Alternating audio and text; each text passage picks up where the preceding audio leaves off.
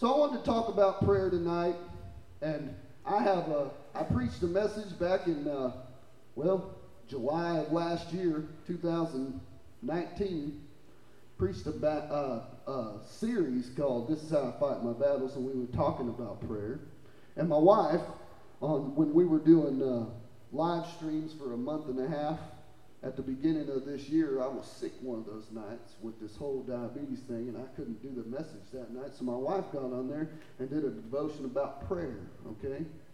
And I kept her notes, and she gave me her notes because there's a lot of good stuff in here, and I wanted to just give you a portion of this, okay? It says, Prayer isn't a ritual, okay? Even though it might feel like that sometimes, amen? We got to get it out of our head that it's a ritual. It isn't something we we are uh, obligated to do in a sense that if we don't, God's never going to do anything for us. Okay, that's what a ritual is. You, a ritual is if I don't do this, God's not going to do something for me. Okay. God already did something for you before you were ever even saved, okay? He already had your life planned out before you were ever born. Remember that? Jeremiah, he said, Before I formed you in your mother's womb, I knew you and had ordained you to be a prophet unto the nations. Amen? So we got to understand that God does not look at prayer or our communication with Him as a ritual. It is a symphony to be orchestrated. It does not have a process. It does not, it doesn't deem we run to an altar to kneel, putting our putting on our holy face or lifting up burnt offerings and sacrifices. We can pray anywhere, anytime, while walking, or even driving. And she made sure to mention if you are driving while praying, do not close your eyes, okay? It's pretty important not to do that while you're driving. And you, you and you can pray while you're working she said, I do it a lot while I'm mowing or doing laundry or lawn work. Whatever, what better way to praise Him for the beauty of His creation and all that is around you? God delights in any simple words offered to Him. He wants to talk to you. That's the number one thing about prayer, okay? We think that somehow we're, and a lot of people, Lord, I'm sorry to bother you. You don't have to approach God that way. God's not bothered by your prayer. God's not bothered by you coming to Him. He expects it. Amen? God waits in anticipation of you fulfilling His will to come and talk to Him. Amen? Prayer. He wants you to talk to Him. He responds to a two word cry in the middle of a busy afternoon just as much as he does the same at the first at the first waking in the morning. It doesn't have to be long prayers. Matter of fact, Jesus said, don't go on talking like you're going to get something more. Like all these publicans do, they beat their chest and they think for many words, like the Gentiles, they're going to get something from God if they just keep on babbling. Amen? God is not interested in your babbling, but He definitely is interested in your prayer. Amen. Jesus' prayer, we'll get into it outside the tomb of his friend Lazarus, went just like this Lord, I know that you always hear me. But for the sake of those around me, what, did, what, what does he mean for the sake of those around me? He was praying to show them what they should be doing. Amen. He was praying that they would know that this thing that he was doing wasn't. What did he tell the disciples when they, they couldn't cast that one devil out of that, that one guy? He said, This kind comes out but by what? Prayer, fasting. Meaning that there's some things that you need wisdom on. There's some things that you need an understanding or a word of understanding on how to go about it. Amen?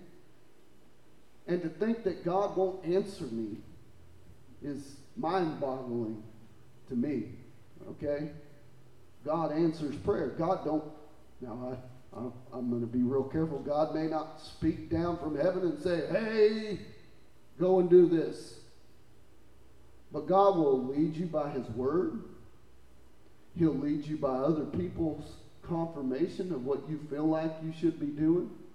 They call that, let all things be done in the church by the witness of what? Two or three? Correct? Let every word be established by the. Come on. I'm just telling you biblical things. This is not some phony baloney stuff I'm talking about. This is what Scripture talks about in regards to prayer, in regards to knowing God, knowing we're hearing from God. Amen. Let's talk about this. Prayer is a solemn request for help or an expression of thanks addressed to God. Simply put, it's communicating with God, with and to God. Amen. God has called us all to pray. He taught us to pray, and we're going to read that here in just a minute. He taught us to pray. He told us what to do when we pray. Why would he teach us to do something that he did not want us to practice. What's the point? Why teach you to pray? Why tell you how to do it? Why? Huh? If he didn't have an expectation of you doing. Amen. Prayer is not something that I I can do if I want to. Prayer is something I need to do as a Christian. It's going to benefit me in my walk with God, okay? Now, we're not going to walk around like some of these guys on TV and the Lord told me this and the Lord told me that, okay? Because if anybody starts doing that all the time to you, walk, walk away, okay? Because you don't see the apostles doing that, okay? You don't see the apostles walking around like God told me this about your situation, and God told me that about your situation, God told me this about your situation. That ain't in Scripture, okay? That's just not. Now, did God give people specific word for specific situations? Sure, He did, but it was not as common as we see it today when everybody's got a word from God, right? That's run away, okay? I love what Steve Lawson said. He said, if you're going to tell me a thus saith the Lord, it better be a chapter and verse. Amen. Everything that we say in church, if, if there's a word of wisdom, word of knowledge, any of that stuff, it needs to be verifiably understood to be scriptural. You understand me? It has to be. If it's not, throw it out. It don't mean anything. Amen? Let's talk about this one more thing. I know there was something else in here that I wanted to.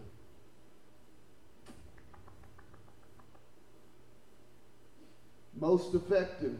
Prayer is the most effective and underutilized weapon in the church today. Why I say most effective but underused? Well, pastor people pray all the time. Sure they do. We're forgetting one big part of prayer God's will in our life. Amen. I mean, let's let's let's uh let's turn to Matthew, okay? before I get lost in a tangent here, I want to go to Matthew chapter, I believe it's chapter 10.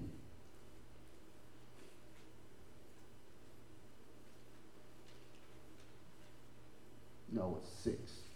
On what I'm thinking. It's in the Sermon on the Mount, Kevin. You preached a whole message. You preached a whole three months on the Sermon on the Mount. You can't remember where this passage is. Goodness gracious. I want to start at verse 5, and I want you to notice the phrasing. Now, I'm reading out the English Standard Version. So when I read this, I might have somebody reading the King James read it. I might have somebody with an NIV read the first sentence too, okay? We're going to we're going to see something here. Verse 5. And when you pray, you must not be like the hypocrites for they love to stand and pray in the synagogue and in the street and at the street corners that they may be seen by others. Truly I say unto you, they have received their reward. Mike, what's the King James say? When you pray, you shall not be as the hypocrites are, they to pray standing in the synagogue and in the corners of the streets, that they may be seen of men. Verily I say unto you. Amen. Amen. Now, who got an NIV? Anybody? Anybody got an NIV? Like, nope, nobody with NIV. It's all right. I can tell you that the NIV says win also. Very first thing in all of these is when you pray. You see, there's an expectation on Jesus' part that you're not going to not pray, okay? There's never a thought in Jesus' mind that you're not going to pray. Okay? Now, in, in Luke, in this same story, they came to him and they said, Teach us to pray like John's apostles taught, or John's disciples were taught by John how to pray, right? And when Jesus starts his discourse in Luke, he says this when you pray. When? Not if. Not if you get around to it. Not if you think it's a good idea to. Not if you got enough time to. He says, when you pray. Now, today we're like, I just can't pray. I just don't have time to pray. I just don't have time to do this for God. I don't have time to do that for God. I don't have time to do this other thing for God. You know, I was asked by somebody in our church, you know, can you really expect people to show up every night for prayer? Sure, I can. Because people make time for what's important to them. People do. They'll make time for what's important to them. Okay? Everything else in life that they want to do, people do it. Now, I ain't expecting anybody to sign up for this because me and Mike just made the commitment for ourselves. And if anybody else wants to make that commitment, they can make that commitment. You can pray at home. You don't even have to show up here. I even said that when I posted it on Facebook. I said, you don't have to be here. If you can't be here, pray where you're at at 6 o'clock every night. Just be praying. Amen. But if anybody does want to come and make a commitment to be here every night, praise the Lord. Because I think we need to start putting more emphasis on spiritual things. We need to put more emphasis on doing the things that Christ told us to do. Not read the word less, read it more. Not pray less, do it more. Not meet together less, but do it more. Amen. Not he, he said when you he said, Do not forsake the gathering together of yourselves as is the custom of some, but all the much more as we see the day approach. I think we ought to be doing all the things that Christ told us to do, all the much more. And prayer is definitely something that we need to do all the much more. He said, Truly I say unto you, they will have their reward. Verse 6. But when you pray, he, he said it again. Said it again. But when you pray, go into your room and shut the door and pray to your Father who is in secret, and your Father who sees in secret will reward you, will reward you, excuse me. And when you pray, do not heap up empty phrases as Gentiles do, for they think they will be heard for their many words. Do not be like them, for your Father knows what you need before you ask Him. Pray then like this and we all know this Our Father, who is in heaven, hallowed be your name. Your kingdom come. Your will be done. And I want to stop right there because that's where we need to be. Okay? Because so many prayers that we hear prayed right now. You can turn a TV on, you can listen to all these TV preachers, and they're praying Oh, they, oh, it's scripture when I'm praying. Stop telling people I'm not praying God's will. I'm praying. No, you don't know that you're praying God's will, okay? Because here's the thing Does God heal people? Sure, He does. Okay? But God also has a purpose in suffering. God also has a purpose in challenges and tests and trials so that I can be conformed into the image of Christ. And if you keep trying to pray me out of that, I'm going to miss exactly what God's trying to do in me.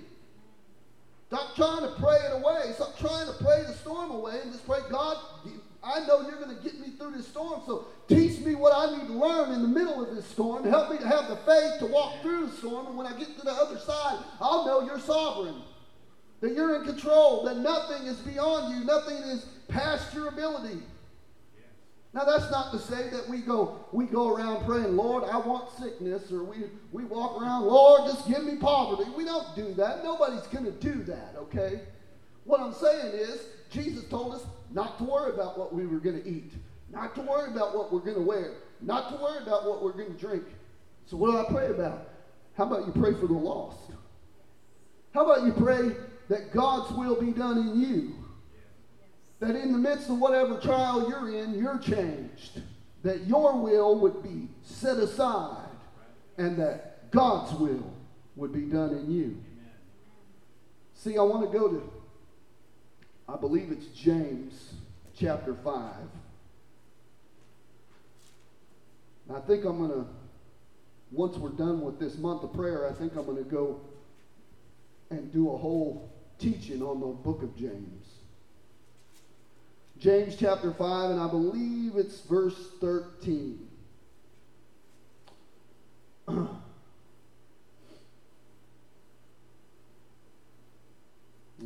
that ain't what I'm looking for.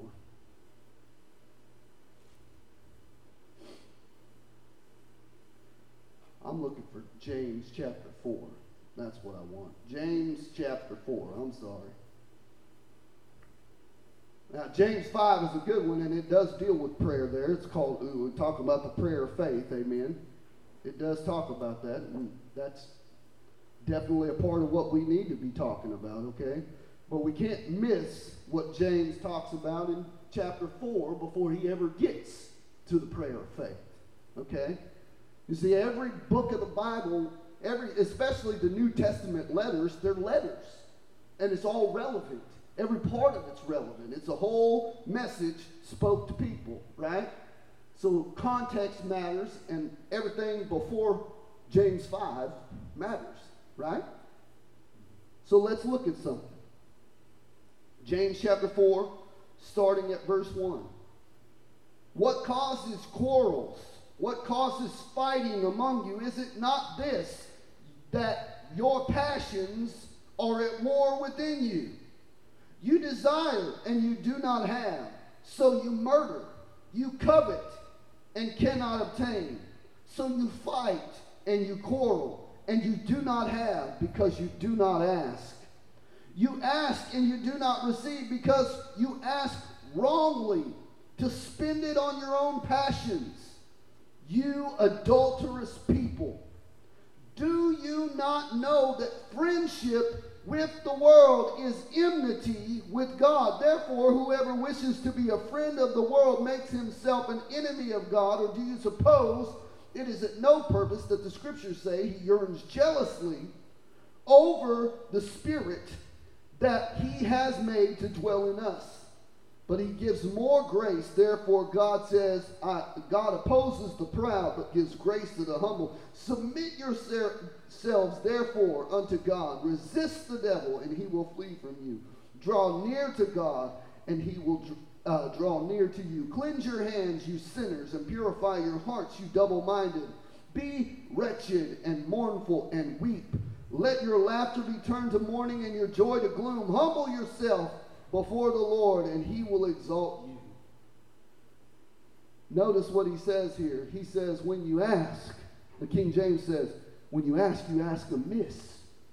Wanted to squander it on your own lust, your own passions, your own exalting of yourself. You understand? And you can hear that in the prayers of all these TV preachers. Okay, you get it. They're, they're praying they're praying. Well, I'm praying for you to get wealthy. Well, what they're really doing is they're, they're saying that's what they're praying, but if you call them and you ask them for $30,000 for a church building, these men that are multi billionaires won't send you a dime because they're not there to help people, they're there to get rich. And they're doing exactly what we read about at church this morning in 1 Timothy chapter 6 where they think great gain is godliness. But riches are a snare and full of many troubles. Amen? And he said, Many have believed this and wandered from the faith. Wow. You see that? So when we pray, there's a right way to pray and a wrong way to pray. That's what it tells me. So, how do I pray God's will? How do I pray God's will for my life? The same way Jesus did. Look, there was something. Jesus looked in the Garden of Gethsemane, Jesus was praying. Prayed three times. Said the same thing three times. Father, if it's possible, let this cup pass from me. But nevertheless, not my will, but thy will be done. Now, this is Jesus Christ, the Son of the living God, the Messiah, the Savior of the world, right? And even Jesus had to go, you know, this isn't really what I want, but you know what? It's not about what I want. Come on. Now, that's in no way to say that Jesus didn't know that he was going to have to go to the cross. That's in no way saying that Jesus' will was at odds with God's will. Amen? Because Jesus is God. The reality is, is here we're seeing Jesus' flesh go, ah! I don't want to do it. Amen? That's what we're seeing here. Jesus' flesh was freaking out, okay? Freaking out so bad when he was praying, he was praying drops of blood, sweating. Amen?